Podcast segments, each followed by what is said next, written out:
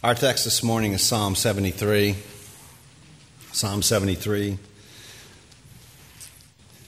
This is a psalm which expresses a struggle that virtually every honest person has gone through, at least on some level. And that struggle is simply this Why do the wicked prosper? And that, that struggle has a flip side. The flip side of it is is the life of faith and self denial, given its difficulties, really worth it? And, and the situation this text recounts, in that situation, the problem is so serious, it's so acute that the psalmist is in a state of personal crisis. And it would appear that he's close to losing his faith altogether. He's barely hanging on. We'll look at the text under the three headings that are there on the back sheet in your bulletin crisis, transition, and resolution.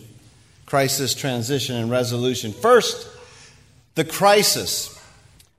Psalm 73, verse 1. Verse 1 is not just a quaint heading, it's important for our understanding. Surely God is good to Israel, to those who are pure in heart. This, this is the premise that the faithful start with in the Christian life. For the Bible teaches us in numerous places that this is a moral universe.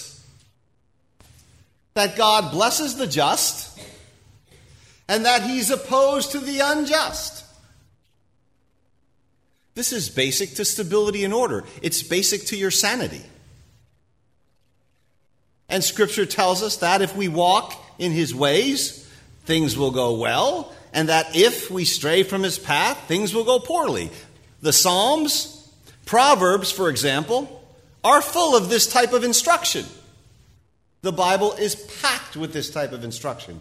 God is good to Israel, to the pure in heart, which doesn't mean spotless, but those basically loyal to the covenant. God is good to Israel, to the pure in heart. This is the premise of walking with God in the covenant.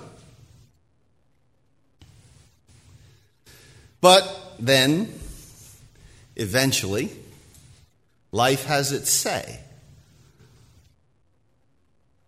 And our faith runs into experiences which challenge it, sometimes very severely.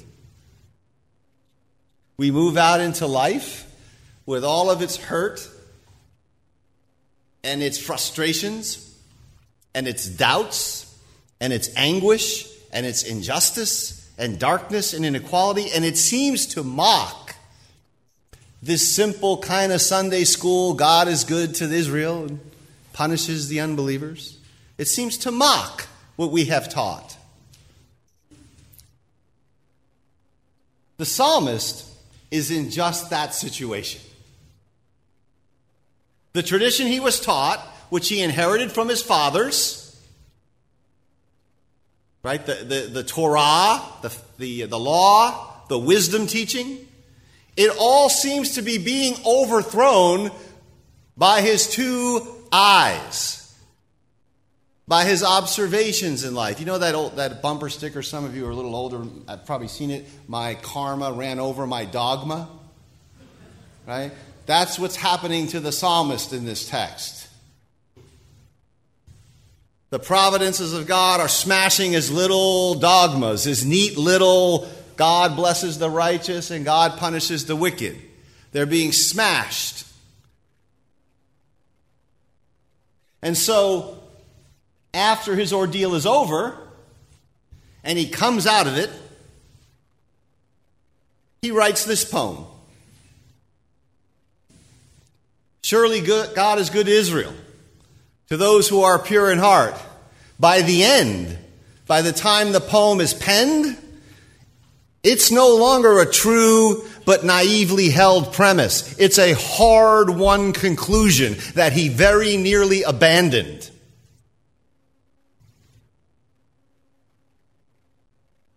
I think we all understand this. We held or we confessed something about God a decade ago, but we hold it and confess it now with much more depth and realism and sobriety that we've been knocked around by the world a little bit, that we've lived a little more and suffered a little bit more.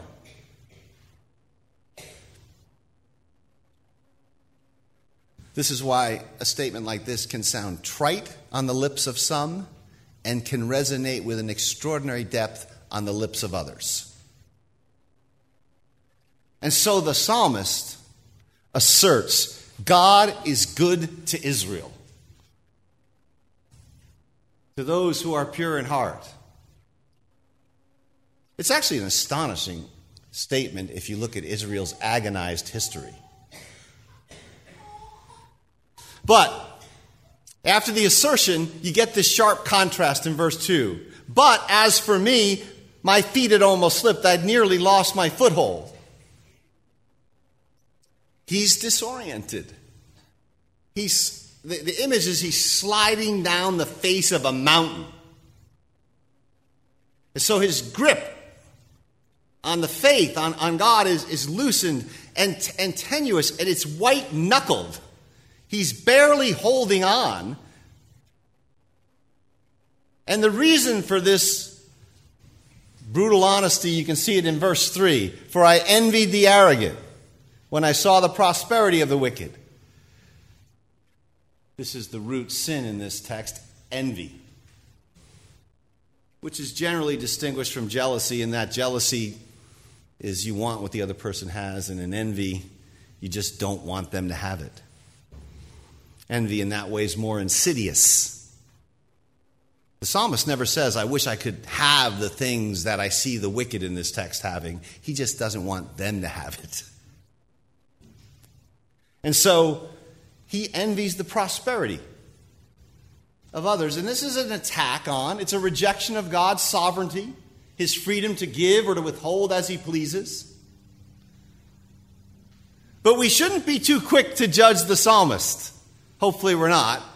Because this is the prosperity. Literally, the word in the text is shalom, the well being of the wicked. And that is not supposed to be. What are the wicked doing with shalom? At least according to the traditional teaching, which, as I said repeatedly, promises that the righteous will prosper and the wicked will not. You know why he's in this crisis? It's his sensitivity to Scripture which has landed him in this crisis. I'm in, I'm, in fact, often amazed that we're not always in a crisis similar to this. You know, if we never have this problem, it's probably because we're not reading Scripture or observing the world closely enough. We either close our eyes to the text or we close our eyes to reality. But when your eyes are open both to the text and to the world, then you're thrust into this cauldron. Now all of a sudden you have to deal with the whole panoply of human disgrace and ambiguity. So he's disoriented. Who wouldn't be? And given the lengthy description that follows in, in the psalm, He's seething with envy. The wicked, he surveys, he says, have no struggles. Their bodies are healthy and strong. They come back from the beach, tanned, rested. And we should note here that the psalmist's envy is almost certainly causing him to exaggerate and distort the actual situation. Envy blinds us to the actual shape and the reality of another person's life. Yes, the wicked are prospering. And yes, the psalmist sees it. But he says some ridiculous things like they have no struggles. They're all healthy and strong. Apparently, they live in some disease free bubble where the tide of aging has been turned back. This is silly. But again, sometimes it seems that way.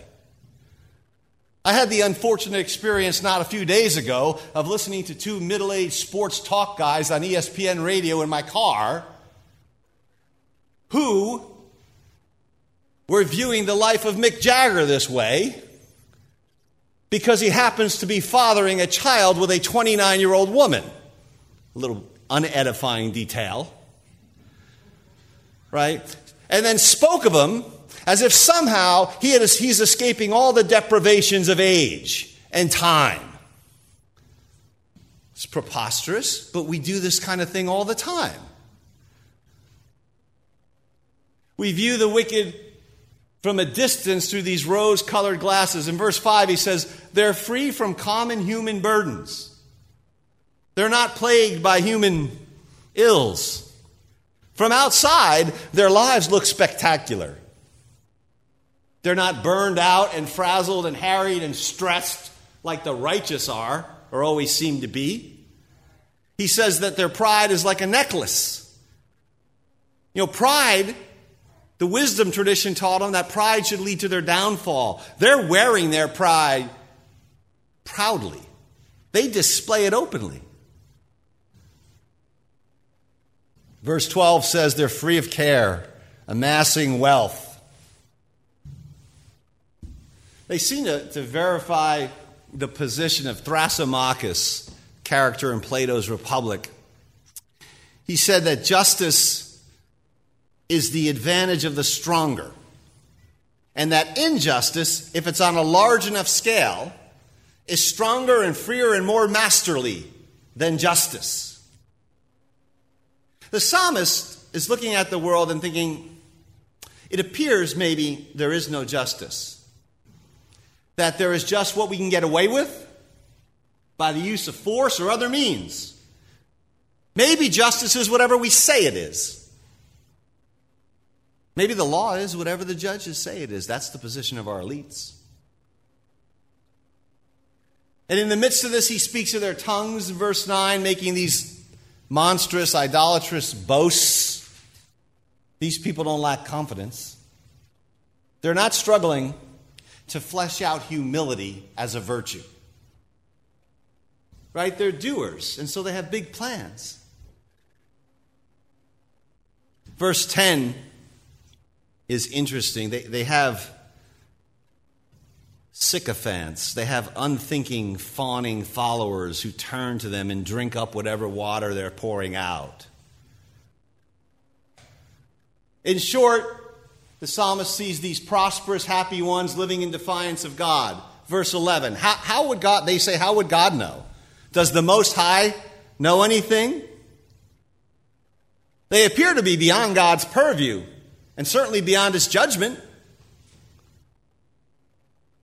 So the psalmist, even for all his exaggerations, or his couple of, I think, exaggerations, his hyperbole, he feels the force of this. Their behavior and their prosperity indicate that God is an irrelevant factor in human affairs. Thus, the crisis. All right, so the transition out of this crisis begins in verse 13. Here we can see uh, what the psalmist was thinking as he struggled with his observations. He echoes verse 1. Remember, verse 1 said, Surely God is good. Here it's surely in vain. Surely in vain I've kept my heart pure. Verse 1 was, God is good to the pure in heart. Surely in vain I've kept my heart pure. All of this discipline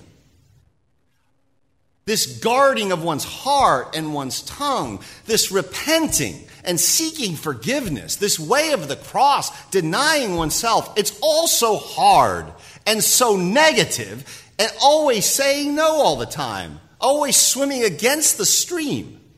It doesn't seem to be worthwhile. Verse 14 says, All day long I've been afflicted. Every morning brings new punishments. Things are hard, and following God is not making it easier. They, he had, said, right, they have no struggles. My life is one long, exasperating struggle.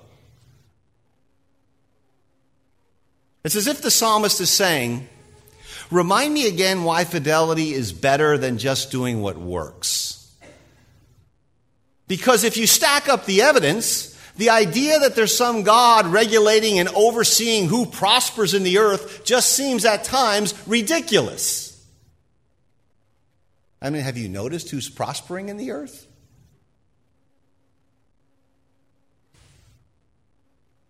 By the way, this is not simply a, a complaint, then, a critique of the modern ironic soul, Or some oh so edgy Hollywood screenwriter who's figured out that, oh, wicked people prosper, so maybe there's no God. The complaint goes back 3,000 years. It's, anyone with eyes could, could make this complaint. Yet, verse 15 says, the, there the psalmist realizes that if he had said what he was thinking out loud, if he had taken these private thoughts and this envy, and if he had turned them into a public, you know, public cynicism, he would have betrayed God's children. Imagine walking around like that, thinking, I have all these thoughts, but if I ever said them in public, these people would cut my head off. Of course, he's said them in public by composing this psalm. But this is key. He's only written them down after he's worked his way through to a solution. In the middle, he didn't stop and say, you know what? Things look pretty bleak out there. So, in this, in this state where he's grieved, verse 21 says he's embittered. He was senseless and ignorant like a brute before God. That's what envy, comparing our condition to others and trying to account for all the anomalies in the world, that's what it'll do to us. It turns you into a beast. There, there are real problems in observing the world. Right? There are real challenges. We don't have to make these things up. But if we don't handle them correctly, they turn us into senseless, ignorant brutes. The text says, and, and here you can, if, if, possible, you can ratchet up the intensity. The text says he struggled mightily to understand all this. Right? This is not a shallow guy who just flits along on the surfaces of life. He sees stuff and he asks questions, hard questions and repeated questions. And if he doesn't get answers, he loses sleep at night. That's the way the psalmist is wired. I struggled mightily to understand all this.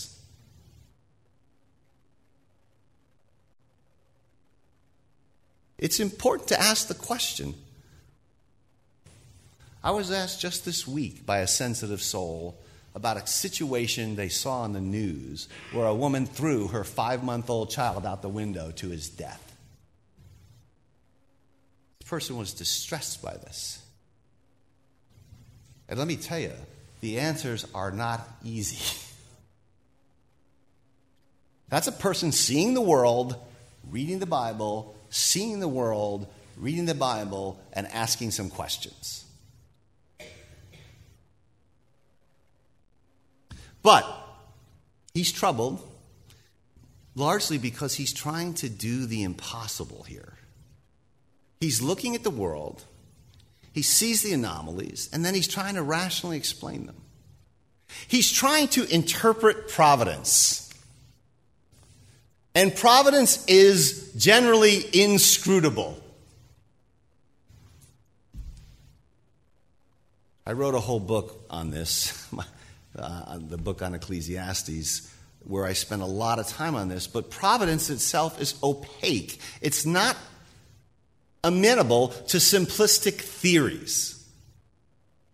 And you're interpreting events and situations and, and trying to figure out just what God is or isn't doing, and that's a fool's errand. It's true, Christians do it all the time. It seems like we're wired to do it, we can't help ourselves, but it's almost always folly. For one thing, it fails to realize just how little about ourselves or others or the situations in life that we encounter, just how little we actually know. We don't know what's going on, right? Often this goes something like this A happened, and then B happened, and when B happened, I really wanted C to happen, but D happened, so C couldn't happen. Therefore, God was saying this to me. Or therefore, God was doing something like this. Or this must mean the Lord was meant this, right? You have four pieces of data out of an infinite array of data, and you're declaring what God is doing. Now, this happens all the time. I, for one, don't believe any of it. My advice is spend less time trying to read some secretly encoded divine message in the situations of your life and spend more time reading Holy Scripture. Give up trying to read Providence because it's a, it's a glorious liberation. Because everything, absolutely everything we need to know, is in the text of Holy Scripture.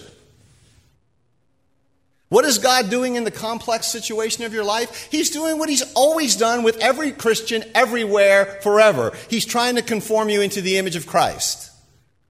But you don't have to figure out what the whole situation means and what, what this might lead to that, or could God be saying this? Here's what God is saying Be conformed to the image of Christ. He's probably trying to teach you patience, humility, purity, He's always doing the same thing, so we don't have to figure out what the events might mean in some grand cosmic scheme of things. He wants to conform you to Christ. He does not want to allow you to unlock the mysteries of providence.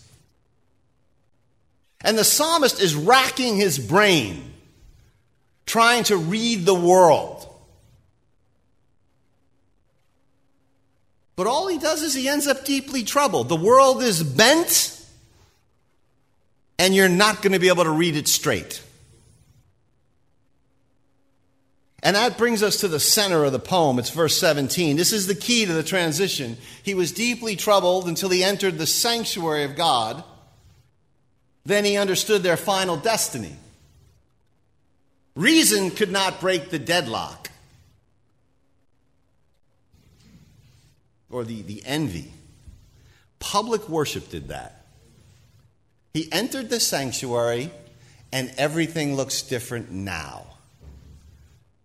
So everything shifts. It's no longer the psalmist thinking about life horizontally I and they, I and they. It's now vertical I and thou. The psalmist and God. We see through God to the world, not from the world, through the world to God. This is the key to seeing we see through God to the world. And so the sanctuary, this place, is the place where you're to be recalibrated or reoriented, where we're reminded and we relearn that things are not always what they appear, and that present realities are not final realities. The light of the coming glory, which easily fades from our view is rekindled in the sanctuary. Right? Worship orients us to the end because this is the day of resurrection. This is the foretaste of the coming kingdom. That's why he says, When I came into the sanctuary, I understood their end. And that takes us to the third point, the resolution. At this point, finally, God becomes an actor in the poem. Verse 18. Now remember, verse 1 surely God is good. Verse 13, surely in vain I've kept my heart pure. Now in verse 18, it's surely you place them on slippery ground.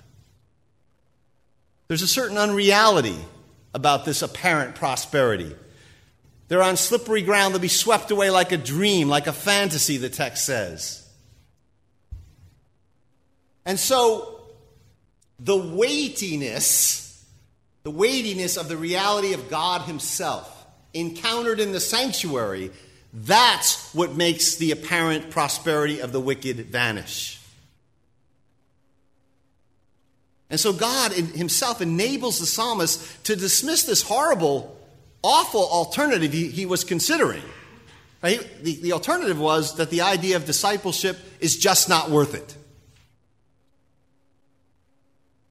Worship in the sanctuary liberates you from being senseless, brute beasts, and it moves us to being grateful and teachable children. In verse uh, 23, there's this wonderful affirmation. He says, you know, e- even, even when he was a brute beast, he says, Yet I am always with you. Certainly not by his own moral resolve or fidelity even though he was a beast and senseless and ignorant, yet I'm always with you. God had been holding him by his right hand. This is very precious. God holds us in our honest doubts. He holds us down to the bottom of them and into the light. Right? He holds us in our disorientation. He doesn't, God is not afraid of any of these questions the psalmist is asking. And so we don't have to have pious glosses about the world. We can confront the ambiguities and the difficulties and the struggles and lay them out there because even when we're bestial about it, God is holding on to us and holding our hands. He says, My foot almost slipped, but God's grasp of him didn't slip. It's like a, it's like a, a parent walking a three year old across a busy street.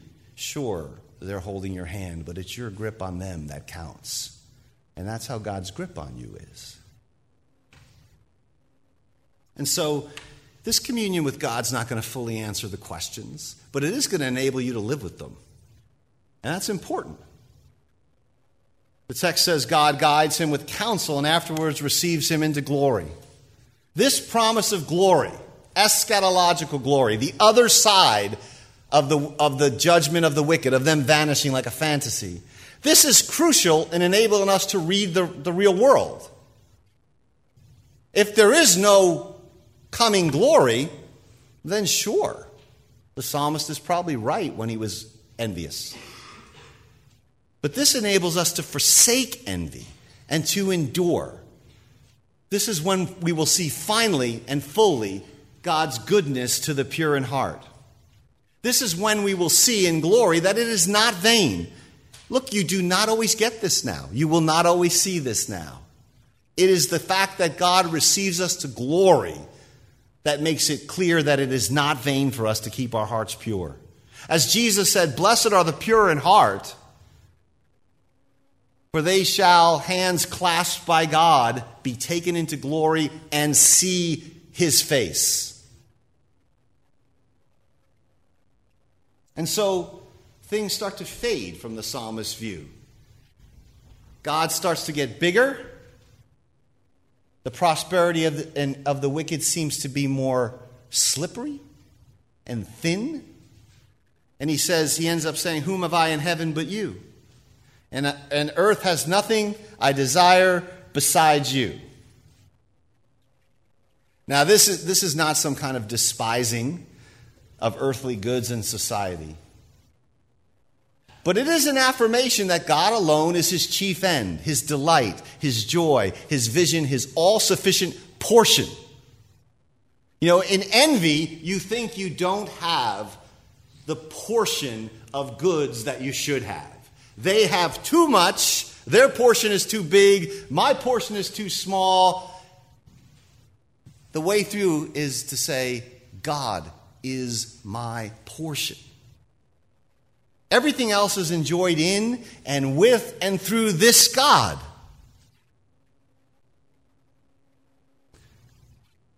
Verse 26, he says, My flesh and my heart may, may fail. In fact, they, they shall, they did fail the psalmist, did they not? God alone is the strength of his heart, he says. You're not even able to uphold your own heart. God is his portion and his inheritance forever. So, something magnificent has happened in the middle of the crisis. This is why crises like this, or crises like this, are valuable. This is why we don't shy away from them. The psalmist has rediscovered the all sufficient, delightful God who is his stay and his destiny. And we forget this all the time. And so in verse 27 and 28, he echoes the beginning of the psalm. And he has here what some have called a second knowing. A second knowing. It's a, it's a new look at the situation after meeting God in the sanctuary. You've probably experienced this, all of us probably had, on, on, perhaps on a smaller scale, right? Life looks a little different on the way out of this building than it does on the way in. That's called a second knowing.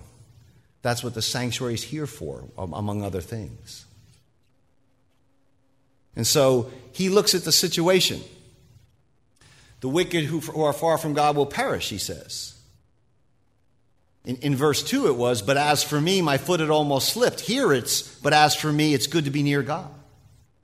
We could put it this way What he forgot, what he forgot about the prosperous wicked is that they were far from the glorious fullness of the all glorious God, and that is ultimate misery.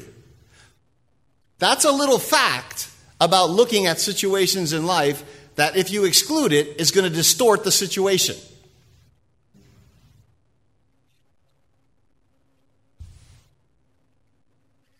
I've often, you know, said here before that, that I have no problem with situation ethics as long as you understand God is the determinative thing about the situation. And so we're looking at situations and we just, it's weird, right? We shouldn't do this, but we do it. Now the psalmist realizes, oh, they're far from God. And what he forgot about his own situation was that his good was being near to God, his ultimate shalom, his well being. And so it turns out that God is good to Israel means ultimately God is the goodness that he shows to Israel. And now when he asserts it, it's not a naive nicety, but it's a battle tested truth. It's of infinite worth. This is what the Lord desires for you, for us, if we're thrust into darkness or confusion or doubt or despair. We wrestle through these things until these truths, which at one time at best seem trite, at worst they can seem deceptive, they did to the psalmist on the other side, they shine forth in a kind of radiant fullness. The words of the Lord, Psalm 12 says, are pure words. They're like silver refined in a furnace, purified seven times. They're not trite. They will hold up in the fires of doubt and darkness. They give proof through the night, if you will. Finally, it's in and through our Lord Jesus Christ, himself an innocent sufferer, himself perplexed at the Father's dark providences, himself asking the ultimate question of perplexity My God, my God, why have you forsaken me? But himself held, taken up in glory. It's in and through him, in the teeth of all opposition, internal to us or external to us, that we declare, surely, surely, surely, God is good to Israel, to those who are pure in heart. Amen.